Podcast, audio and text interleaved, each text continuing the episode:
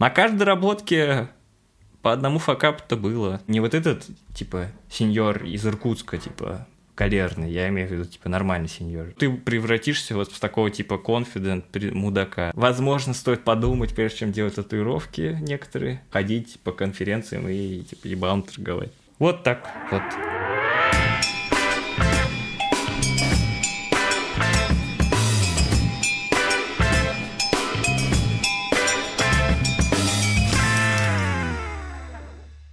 Из того, что решил поступать в универ, э, связанный с разработкой, ну, прикладная математика, информатика в МГУ. А еще я просто посмотрел социальную сеть, там, потом еще, когда я учился на первом курсе, вышел «Кремниевая долина» сериал.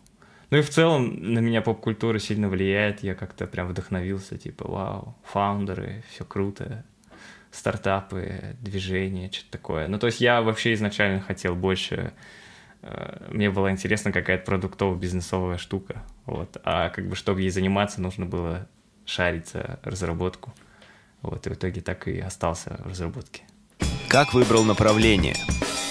Поначалу я вообще писал, у нас в универе преподавали C, э, потом были плюсы, там были какие-то лабораторные, поэтому я, когда готовился к поступлению, я писал на Паскале вообще какие-то задачи, что там футбольный матч, что-то счет посчитать, какие-то такие, что-то какое-то поле обойти. Вот. А потом в универе на C мы писали, что-то файл менеджер, что-то такое. Вот. А потом, ну, я... Э, для меня вообще это выглядело как какая-то магия. Ну, я имею в виду, вот, там, мобильные приложения, сайты, как вообще все это работает, я вообще не врубался. И поэтому я просто тыкал вот во все, что руки дотягивались, ну, типа, поставил Android Studio условно сначала. Ну, вот это очень легко очень легко понять, типа, исключениями. Я сначала поставил Android Studio, у меня ноут, э, на нем было 4 гига оперативки, и он э, прям шумел, вертелся, и все, и у меня ничего нормально не работало. Я такой, ну ладно, Android разработчиком не буду. А потом iOS разработка, ну нужен был айфончик на тот момент, тогда не было какого-то такого типа Flutter, таких вещей. А, все, с, этим тоже проехали. А, потом я такой, ну, буду фронтендером. Буду фронтендером, что-то начал там верстку туда-сюда, и мне показалось это да простят меня фронтенщики, а, показалось каким-то дрочевым, но типа там очень много нужно было поначалу именно как-то не понимать, а запоминать, ну то есть какой-то словарь, и ты бесконечно запоминаешь всякие эти теги, классы, атрибуты, и причем, ну ты их просто помнишь, там нет такого, что что-то под ними есть, какая-то логика или еще что-то. Но сейчас я понимаю, что это не так. Простите меня, да хранит вас виртуальный дом и все такое. Да хранит вас HTML, все хорошо, я вас уважаю. Вот. Э, ну и все, как-то мне не заладилось, короче. А потом, ну, остался бэкэнд, все, бэкэнд показался мне нормой, не нужно возиться с версткой, еще с чем-то, и в итоге я на бэке так и остался. Как начал учиться? Для того, чтобы начать учиться, надо хотеть учиться, а универ учит учиться. Я фанат от этих приговорок. Да, нет, на курсы я не ходил, э, не знаю, у меня почему-то какое-то такое скептическое отношение было к курсам. Но я, кстати, еще тогда, в каком-то там, не помню, году, э, мне мой однокурсник показывал Хекслет, и я его смотрел, типа, ну, кажется, он был прикольный. Но не, в итоге с курсами у меня не сложилось. Если что, про Хекслет вырежем, если они заплатят. Этот, э, с курсами, короче, не сложилось. Вот. До универа я когда готовился, я готовился больше как ЕГЭ по информатике. И там было, на самом деле, два или три задания на программирование, что такое. А потом уже в универе как-то вкатился уже по учебе там, например, на C, на, на плюсах мы писали, и на тот момент казалось это чем-то бесполезным, ну, типа, зачем писать на плюсах вот эти трехэтажные программы, когда можно на питоне две строчки написать. Вот. Э, плюс у нас там кто-то работал в этот момент во время учебы, и они начинали там флексить, что типа это все какие-то архаизмы там и так далее. Но на самом деле нет. Круто, то есть, допустим, уже э, в универе там, на первом курсе ты хотя бы адекватно понимаешь, что такое указатели и так далее, там малок как работает. И я считаю, это нормальные знания, прикольные. Ну все, и так с универа дальше и, и раскатился. А, то есть друзей программистов у меня не было, э, ну, то есть они уже появились в универе, из того, что мы уже там все плюс-минус стали разработкой заниматься. Э, курсы не проходил, какие-то прям спецкниги, там, не знаю, там, выучи питон за 10 дней, такой тоже не могу выделить. Как бы просто э, просто одно, другое, третье, что-то ковыряешь, ковыряешь, ковыряешь, ковыряешь, и как-то получается. Если хоть чуть-чуть нравится, тогда хватит усидчивости. То, что там были какие-то факапы, и руки опускаются и так далее, такое было, но если тебе это чуть-чуть хотя бы нравится, есть усидчивость, то это все, типа, перезатирается. Но вот такого, типа... У меня было какое-то отчаяние, что я, возможно, не хочу вообще работать, типа, разработчиком, да, какое-то мировое разочарование. Но я как понял, это какой-то этап, типа как с пубертатным периодом, это у всех такое бывает. Ну вот я особенно по Твиттеру сейчас а, видно, что это прям прям видно, ну, то есть вот как вот эти мемы с графиком вот таким, прям вот как пубертатный период, у всех вот это есть какой-то синдром полувыгорания, и все всем все должны, на собеседованиях все всем должны, никто ничего не спрашивает, вот. А потом проходит и как-то по кайфу, не знаю, нормально, нравится. Что сделал первое при помощи кода? Первое, что я сделал адекватно с помощью кода, и первая моя работа на два года, и первая стажировка, и все так далее, это получился как раз-таки вот э, мой проект, который вот мы делали вместе с однокурсником. Это были телеграм-боты вот на тот момент. Э, и так получилось, что как бы это первое адекватное, то есть что, что как-то работало, что я сделал, и в итоге это первый продукт, над которым я потом и работал, и поддерживал, и типа там опыт какой-то набирался, и первая работа, и все сразу. Вот. Но это были телеграм-боты там для вызова такси, доставки еды, там, каталоги и все прочее.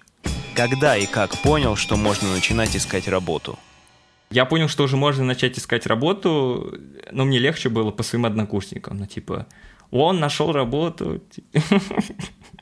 Типа, если он нашел работу, то значит точно уже можно искать. Вот как-то так. Типа в сравнении с соседом.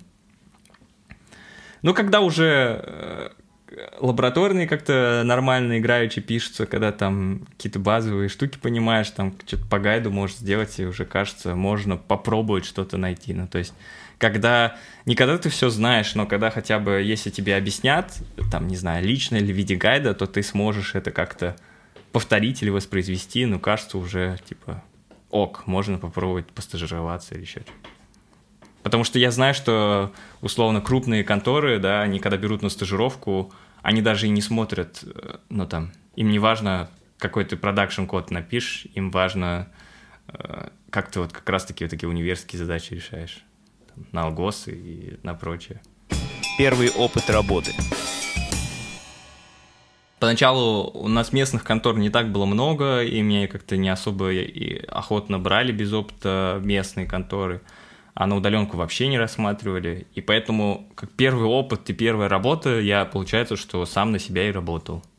Ну, вот этих ботов мы делали и продавали заведениям, там, ресторанам, типа, как сервис, и они использовали. То есть первые два года я сам на себя и работал, а после этого уже, когда устроился на работу, то есть это использовал как опыт. Фейлы на собесах.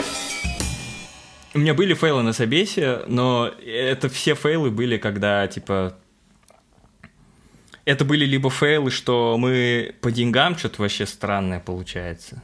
ну, то есть по деньгам какой-то фейл в плане мы обсуждали одно, а потом вообще какая-то другая сумма. Либо фейл был такой, что я прям, ну, сам, я сам налажал. Ну, то есть реально на какую-то базовую штуку не ответил, и это нормально, что меня это спросили. Вот. Не, нету никакой несправедливости в мире, короче. Собеседование в крупных компаниях. По поводу Яндекса, у них на сайте есть форма, типа ее заполняешь и, и все готово. Э, а и когда у тебя уже есть опыт, зачастую часто сами рекрутеры хантят, потому что они крупные, и они всегда кого-то набирают. Вот. А собесы, э, да, одинаково проходит. Э, типа в этих крупных... Мне очень сильно нравятся крупные компании, не конкретно Яндекс, а вообще в целом. Вот если условно ты джун, да, или только начал, то, я не знаю, я прям из тысячи десять... Э, ой, неправильно выразился. Короче, я в тысячу раз скажу, типа, идти только в крупные компании. Потому что Я часто вот сижу зачем-то в Твиттере и вижу вот эту, ну, жалобы по поводу несправедливости собесов или по поводу того, что там что-то спросили, что не должны были спрашивать на собесе и так далее. И типа вот фишка крупных компаний, что ты железно знаешь, что они спросят. Ну, то есть не конкретный вопрос, типа тебя спросят там 32-ю задачу слит-кода, но ты точно знаешь, что будут вот алгосы, потом точно будут там еще алгосы, еще алгосы, еще систем дизайн. Я когда устраивался, у меня были только алгосы, алгосы, алгосы и потом команды знакомства. Вот, поэтому решайте алгосы, все. Стажировка в первой компании. Одно лето я работал в этом. У Синфаком, это типа государственный IT-интегратор. У нас такая компания крупная. Она, они там занимаются связью, государственные какие-то порталы разрабатывают. Ну, короче, понятно. Вот. И у них я делал очень долго делал, очень плохо делал, но делал. Э, я не помню, мне там вообще платили или нет. Кажется, даже не особо платили. Но неважно. Э, я делал, короче, такие штуки, типа RFID-систему контроля управления доступом. Ну, короче, у тебя есть такая RFID-метка, карточка, и ты ее пикаешь, и там типа тречится, когда ты пришел, когда ты ушел, э, там, ну, вот эта система слежки, типа как на заводе. Вот такую штуку делал, и типа было прикольно, потому что там был такой open space, типа человек на 10, и мне дали вот этот считывальщик, и к нему там драйвера и все такое, я все это локально поднял, и я когда тестировал, я сидел и в офисе типа пикал, ну вот этой и иногда бывает просто тишина, и вот я один сижу и, и в тишине пикаю, пикаю, пикаю, пикаю, и вот потом они меня выгнали в коридор, э, ну, они меня в коридор шнуром вывели, чтобы я там пикал, потому что всех э, раздражало. Но, очень, кстати, я сейчас э, вспомню. Вот, я вспомнил. А, я знаю, что они меня смотрят иногда, поэтому, может, они тоже увидят. Поэтому Андрей, Рамиль и Влад, типа, йо, здорово. Но я был вообще никакой, а они ко мне прям круто относились, всегда все помогали, что-то делали, подсказывали. И даже когда...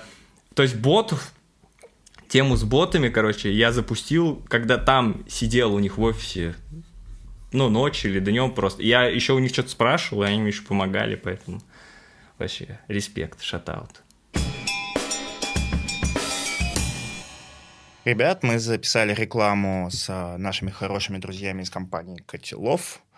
Это компания, которая занимается заказной разработкой, и в наше тяжелое время они нашли хороший вариант для всех нас. Если вы знаете английский, вы можете пойти к ним работать. Они найдут вам иностранный проект, иностранную зарплату, вы сможете находиться в любой точке мира и спокойно работать. Мы поговорили с Владом из этой компании, он рассказал, как так получилось. Смотрим. Сейчас у нас то, то что мы видим, куча разработчиков на рынок вышла, хотя, угу. в принципе, запросов от компаний тоже ну, стало гораздо меньше, потому что у нас кто развалился, там EPAM у нас развалился, ушел с рынка, с Люксофтом там сейчас какие-то проблемы, не знаю, сейчас он есть или нет уже, и куча-куча-куча всего. Вот. Э, и много ли человек уволили из различных сфер. Я, насколько знаю, там выдали какие-то оклады. Американцы там не могут деньги перечислять uh-huh. в российские компании, естественно, приходится э, и вообще работать не хотят с Россией, приходится э, разрушать свои компании, всех увольнять, кому-то там платить оклады, кому-то не платить оклады, кого-то один день в день увольняют. Вот, мы очень плотно занимались аутстафом, востребована была очень штука, мы там все в Яндексе, Гугле были на первом месте, ну сейчас, наверное, на первом месте. И, ну сейчас все, все это умерло. Но из хороших позитивных новостей много стало продуктов, то есть сейчас все-таки компании что-то выпускают, и им нужна именно прям полноценная команда для разработки, а не именно там какого-то там одного человека в аренду ага. снимать. То есть немножко перестроился рынок, потому что, например, почему раньше за аутстафом приходили компании, потому что они не умели они не умели быстро находить разрабов э, на рынке, или у них не было разрабов, а мы им быстро поставляли. Сейчас куча разрабов на рынке всплыло, и сейчас, в принципе, и так легко все нанимается там без аутстафных компаний. Вот. Но зато только нам сейчас приходится за полноценной разработкой продуктов. Я сейчас вижу то, что некоторые компании, вот небольшие, вот большие компании сейчас в каком-то вообще ужасе, что ли, находятся. Ну, не в ужасе. Короче, они ничего не могут сделать, э, они не могут двинуться ни, ни влево, ни вправо, они как платили в белую, там официально uh-huh, все uh-huh. там. Их сейчас волнует то, что они не могут обеспечивать ДМС там, людям, которые релокетнулись. То есть они каким-то вот такими вот живут. Эфемерными, да, проблемами. Ну, они, да, они же неповоротливые, они не умеют быстро реагировать на эти кризисы, и они такие, просто такие делают вид, что ничего не происходит, насколько могут. У нас вот есть ООшки, или как там, LC-шки называется, там, в UK, в Латвии и в Эмиратах. И то есть, э, что вообще вот мы предлагаем? С нами вот, например, могут контрактоваться международные компании с нашими только не русским ООО, uh-huh. которая Котеловская, вот это вот наша, а именно с латвийскими, там, с эстонскими и юкейшными. Ну, у нас, короче, у нас много ООшек раскидано. У нас почему-то оно было до этого всю жизнь. Ну, другие проекты у нас существовали, и, то есть мы даже сейчас не открывали никакие там старые ООшки. И, естественно, работают как будто бы не с России. Uh-huh. Вот. И, а деньги у нас э, в компании платят с каких-то других российских проектов, и то есть нет никак... То есть разработчик может спокойно работать на российскую, с российским ООО нашим, то есть прийти, э, там, трудовую книжку там записаться, сидеть спокойно работать, но получать на уровне э, тех зарплат, которые он получал раньше, работая на Америку uh-huh. или там на Европу, ну и на все такое. То есть все, спокойно сидишь, получаешь деньги в российском ООО, ну, либо там всякие USDT-шки. Если ты... Вот, например, у нас есть разраб, который перед э, а, операции, как мы сейчас там называем, уехал э, в Таиланд, ну, он там тусил, тусит угу. до сих пор, и, короче, мы ему бабки там... Придумали, короче, как посылать, да? Да, ослом в, осла запихиваем, Шикарно, и шикарно. Он, и он живет. У вас получается работать с американскими заказчиками, с европейскими заказчиками. Такая история. Да, а мы сейчас открыли это международное направление э, продаж Uh-huh. в основном сейчас на Европу ориентируемся. Но, опять же, участилось участились очень сильно запросы на то, чтобы человек даже не то, что э, он может быть русским или там украинцем, потому что Укра... Россия, Украина, Беларусь сейчас стопы, короче, ставят во многих компаниях. Хотя, казалось бы, да, и Украину задели. Хотя, ну, вроде бы не она, она тут не особо-то при делах была. А, и говорят, что обязательно должен быть э, location не в России, Беларуси, Украине. Серьезно? Прям и, вот именно локацию говорят? Прям говорят локацию, да. Пусть русский будет, но а как, не русский. А чекают или вы не пробовали обманывать? Ну, конечно, мы говорим, типа, может быть, VPN, но там все гораздо жестче в этих э, законах там американских и ага. там, европейских. Это здесь у нас в России там как-то можно, да, сказать типа, да ладно, чуваки, там VPN посиди. Там там, там типа штрафанут, короче, и это, ну и жопа тебе накажется, поэтому нет, не рискуем. Сейчас задумаемся, может быть, какой-нибудь коворкинг открыть для наших ребят. Угу. Вот. Ну, я имею в виду не для Котеловских, потому что у нас не так, ну, у нас немного народу релокейтнулось. И там это вот типа собирать уже новые, новые как бы филиалы. Слушай, так вы сейчас а... очень ценные чуваки, если вы так можете делать. Типа, если вы э, такие чуваки, которые могут взять э, разраба, который где-то находится, который не может найти работу потому что он сам один ее не может найти, и если он может прийти с этим к вам, и вы придумаете, как посылать ему деньги, это вообще клево. Да, да, вот я прям сам радуюсь. И сейчас вообще планы как раз, что сейчас все обанкротятся. Кроме нас, да? Не сможешь никого нанимать, да, да, да, мы всех заберем. У нас такие планы. Мы как-то позитивно на эту ситуацию смотрим. То есть, действительно. Потом, кстати, скоро импортозамещение еще, скорее всего, будет. А, не знаю, сколько, кстати, смогут русские компании платить разрабам. Это прямо, это самый Но... интересный вопрос в мире, на самом деле. А, что будет э, с русским рынком, который русский-русский, который не российский, точнее, который не связан с э, зарубежными доходами? То есть, грубо говоря, не спрогнозируешь не поймешь, куда рубль пойдет, не поймешь, как здесь все будет происходить, не поймешь, сколько разрабов уедет. Вообще сложно, короче. Ну, сейчас вот как я со стороны разраба смотрю на всю эту ситуацию, типа, что делать, куда двигаться. Если ты знаешь английский, сейчас лучше, сейчас лучше устраиваться к нам, целов. И, э, то есть, и ты сможешь релокейтнуться, и сможешь, э, из, из России работать, короче, что угодно сможешь сделать, и спокойно, короче, мы тебе деньги, так сказать, вышлем.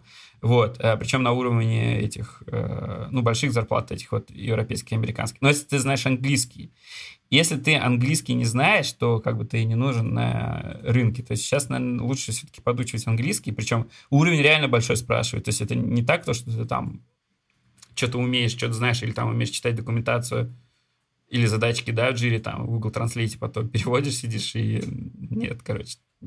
К сожалению, такое не работает. Насколько вот я знаю большинство разработчиков, такого, чтобы английский не знали, нет. И чтобы знали хорошо, тоже нет. Это вот э, как, насколько он там перенервничает, насколько он тему может подхватить, насколько, ой, насколько разговор привычный для него. Вот очень много таких нюансов. Э, насколько разборчиво говорит собеседник, потому что и знаешь кейс, да, что ты хорошо знаешь английский, приходишь, а там чувак говорит с акцентом, и ты все. Ты не понимаешь абсолютно ничего. Так что тут, наверное, только пробовать. Но э, все равно какой-то уровень должен быть, да, вот, ну, с какого там B1, B2, это вот прям и, и то не всегда, но если знаешь, уже надо пробовать. В общем, если, если знаете английский, лучше, да, вот приходите, ну, к нам или к таким же компаниям, как мы, которые не совсем большие, которые смогут перечислить. Если не знаешь английский, что тебя ждет?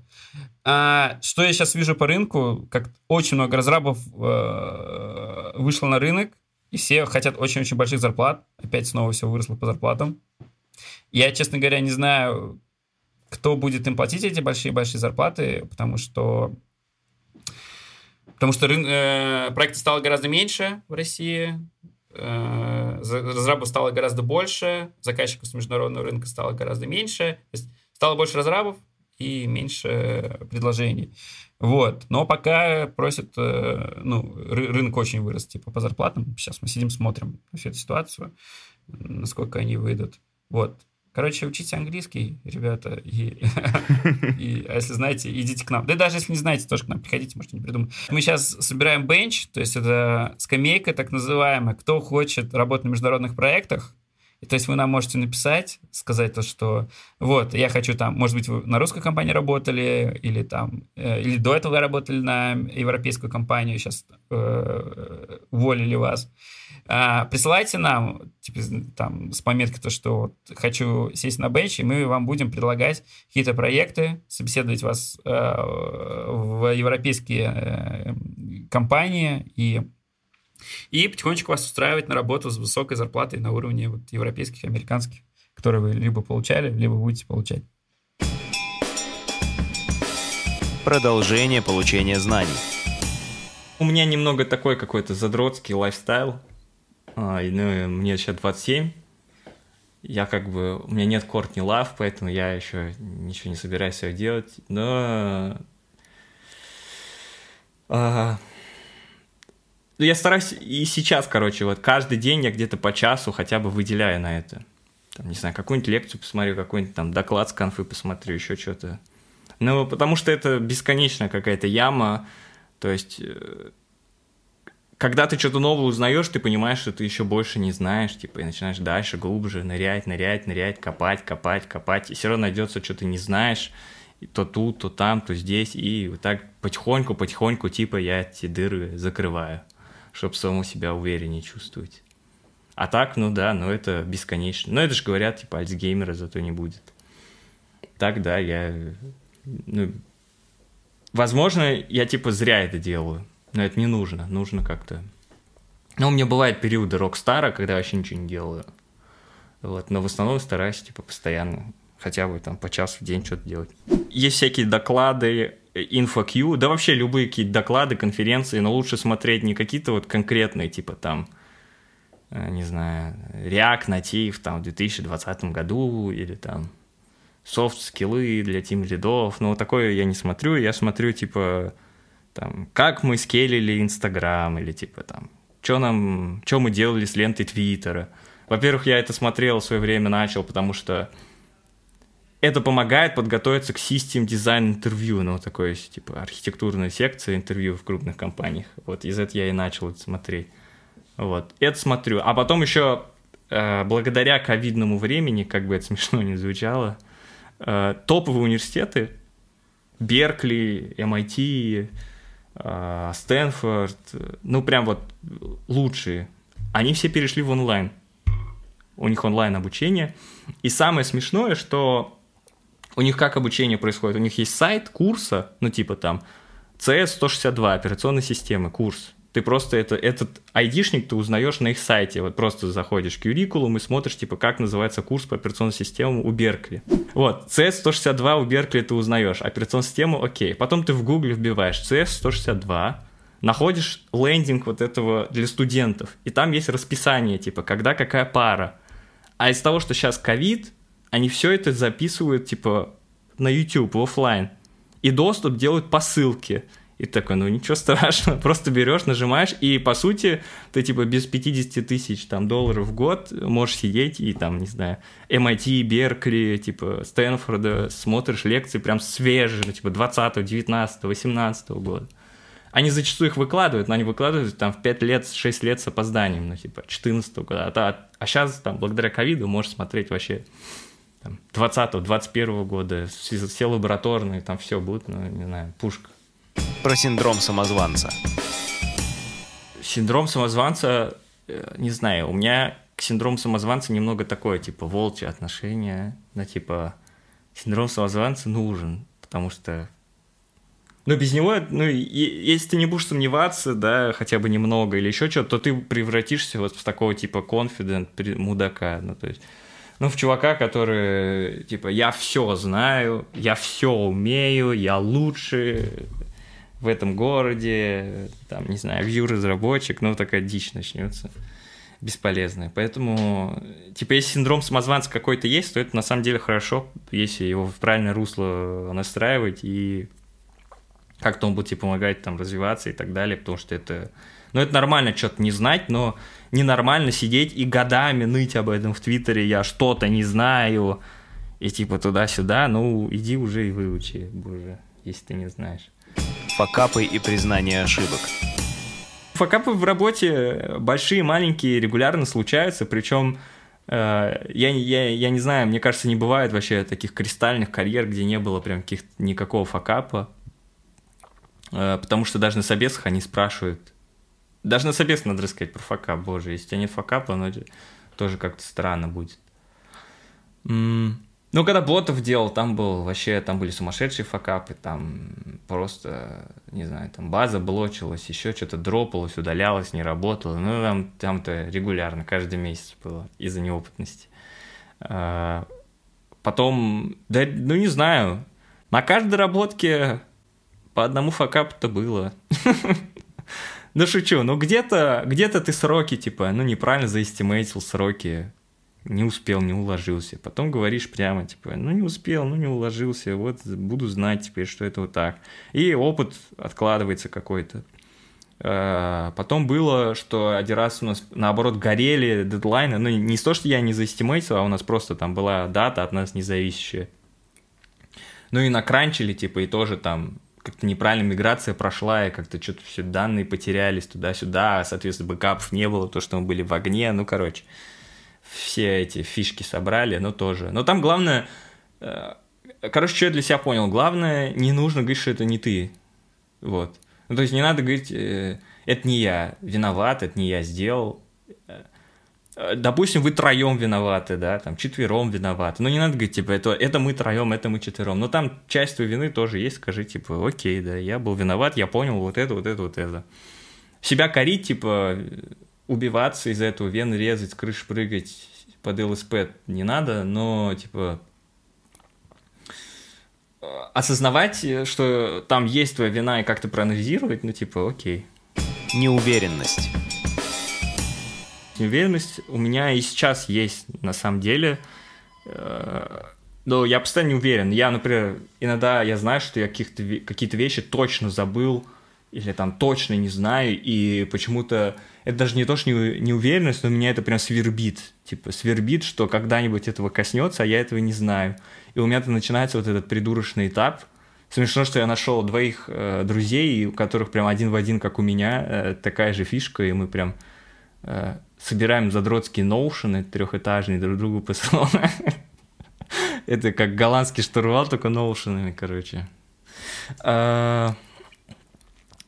Э, я, я вот если найду какую-то штуку, что я ее не знаю, да, ну, типа там, как виртуальная память там по операционным системам, я для примера говорю, то все, меня так клинит, бля, я должен 40 видосов посмотреть на эту тему, найти какую-то лучшую книгу по операционным системам, не одну, а еще две, ну, типа, разные люди по-разному советуют, и это все вот так сложить в Notion, а потом никогда не прочитать.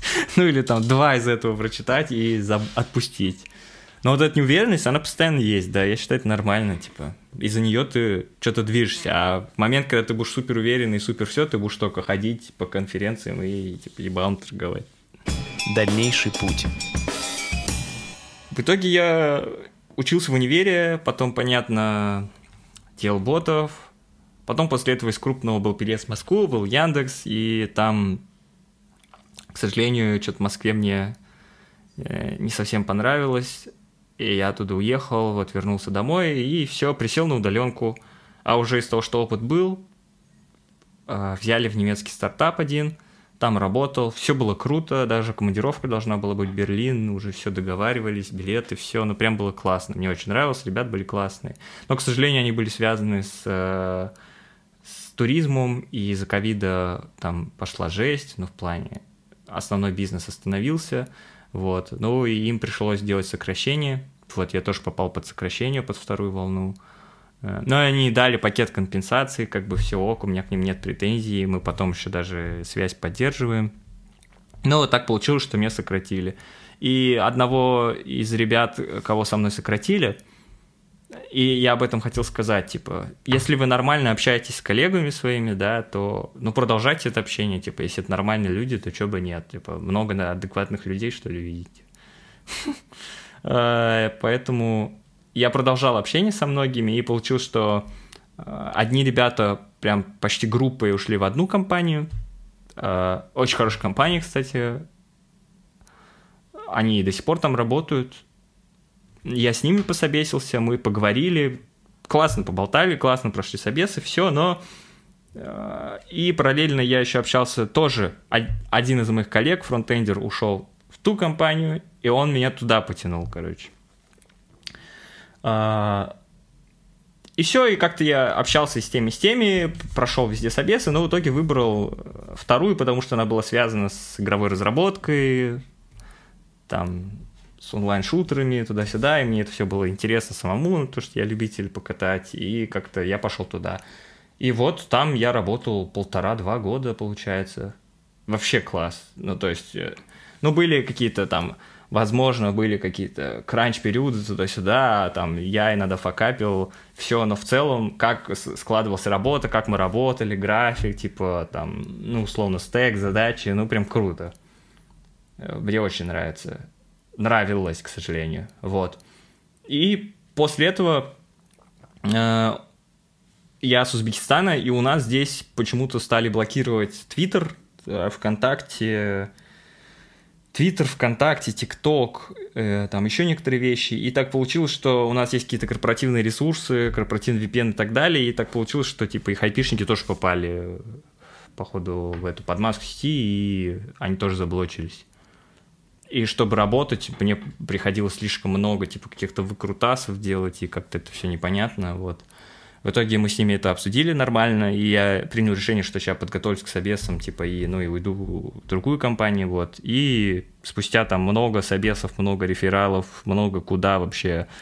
Но собесов было реально много, потому что, ну, в сентябре у меня, типа, там, вот, ну, вот, 7 дней в неделю, у меня на 6 из них, типа, каждый день по 2 собеса было, типа, такое какое-то расписание было. Я вообще со всеми общался, вот, поэтому... Э, но в итоге вот прошел в одну компанию, куда и как бы я пошел в несколько компаний, но вот туда, куда я прошел, я как бы и хотел, и все, и как-то все звезды сложились, и поэтому вот в следующем году, или уже в этом, когда ролик выйдет, э, перееду в Прагу, вот э, работать э, в Microsoft. Адекватный рост зарплаты. Первый год и второй год это x полтора. Ну, то есть, мне кажется, до уровня какого-нибудь, знаешь, типа до уровня какого-нибудь принципал, став, сеньор, вот таких вот уже прям вообще не космос ребят, да. А, я имею в виду не вот этот, типа, сеньор из Иркутска, типа, калерный, я имею в виду, типа, нормальный сеньор. И я так сказал, ничего личного. Может быть, правда сеньоры, ребята. Я имел в виду обобщенное, типа, представление. У меня нет претензий к Иркутску. Короче, мне, мне кажется, плюс-минус x полтора каждый год получается. То есть от, от джуна до медла прям сильно почувствуется, от медла до сеньора сильно почувствуется. Ну а потом уже типа настолько будет много денег, что уже и не будут чувствоваться. Но где-то x полтора каждый год. Мне кажется, это вот, ну, вот такой адекватный рост. Обсуждение зарплаты с работодателем всю тему ЗП нужно обсуждать в самом начале. Типа, когда повысятся грейды, там, типа, полгода, год, какие критерии, ревью и так далее. И поэтому еще раз я опять же говорю, идите вот прям в огромные компании, там прям будут полиси на 10 лет расписано, как у тебя будут грейды, зарплаты расти, как будет ревью проходить, мне кажется, это то, что нужно. А во-вторых, ну, понятно, каждый месяц ходить и просить больше из того, что увидел, что у кого-то в Твиттере больше, это странно, но раз в полгода, раз в год какие-то ревью, типа, и сказать, что типа там ты хорошо перформишь, то это вполне адекватно. Ну а если ты low перформишь и просить типа, что дайте мне больше, ну это странновато. Но говорить прямо просто, ну то есть не то, что там э, Петя дает больше денег, Игорю дает больше денег. Нет, просто говоришь, вот такие-такие задачи типа закрываю, вот так, такие-такие деньги мне не нужны, и все. Советы джунам. Во-первых, э, не ленись, э, вот. А во-вторых, возможно, стоит подумать, прежде чем делать татуировки некоторые. А, и э, не нужно уделять типа девушкам столько внимания. Вот. И это звучит как вообще не связано с работой, но на самом деле э, вы недооцениваете. Это прям очень сильно коррелирует с вашим перформансом. Вот. То есть есть период для гулянок, блядок и всего прочего, а есть период, когда надо немного поднапрячься и типа сделать, и потом тебе это на 5, на 10 лет вперед оправдывается, условно. Условно, все мои там гулянки, блядки, да, я мог в это время там на стажировку в YouTube съездить, не знаю, еще что-то. Ну, это если бы до кабы, я не люблю так рассуждать, типа. Но, короче, старайтесь немного э, шире думать. И вот еще самое главное – Э, это не совсем актуально для меня, джуна, но актуально типа для текущих джунов, как мне кажется. Э, очень много типа инфошума, ребята. Я вот вижу типа в Твиттере, в Телеграме, в группах обсуждений и так далее. И очень часто вот эта повестка, типа, что тебе все должны, ты никому ничего не должен, почему тебя спрашивают, как тебя спрашивают. То есть там в две грани. Либо ты совсем говно, да, а вторая грань, типа, что ты топ изначально вообще по умолчанию все работодатели говно, типа. Ну, понятно, ты не говно, это неправда тоже, типа, ты просто, у тебя нет опыта, и работодатели тоже не говно, типа, они делают бизнес, и им нужно нанимать разработчиков, типа, ну как ты их, как какой-то совет должен быть, ну, то есть, я вижу просто какой-то вообще ультимативный хейт совесов, просто должны как будто, не знаю, как брать. Ну, смотри, э, брать по лицу – это дискриминация, брать по нации полу – это дискриминация, совет нельзя проводить, ну, короче, вообще нет никаких критериев, просто нужно рандомить тогда, не знаю. Поэтому, ну, постарайтесь выйти, короче, из этого вакуума, да, это норм. А, и еще совет. Да я как старик.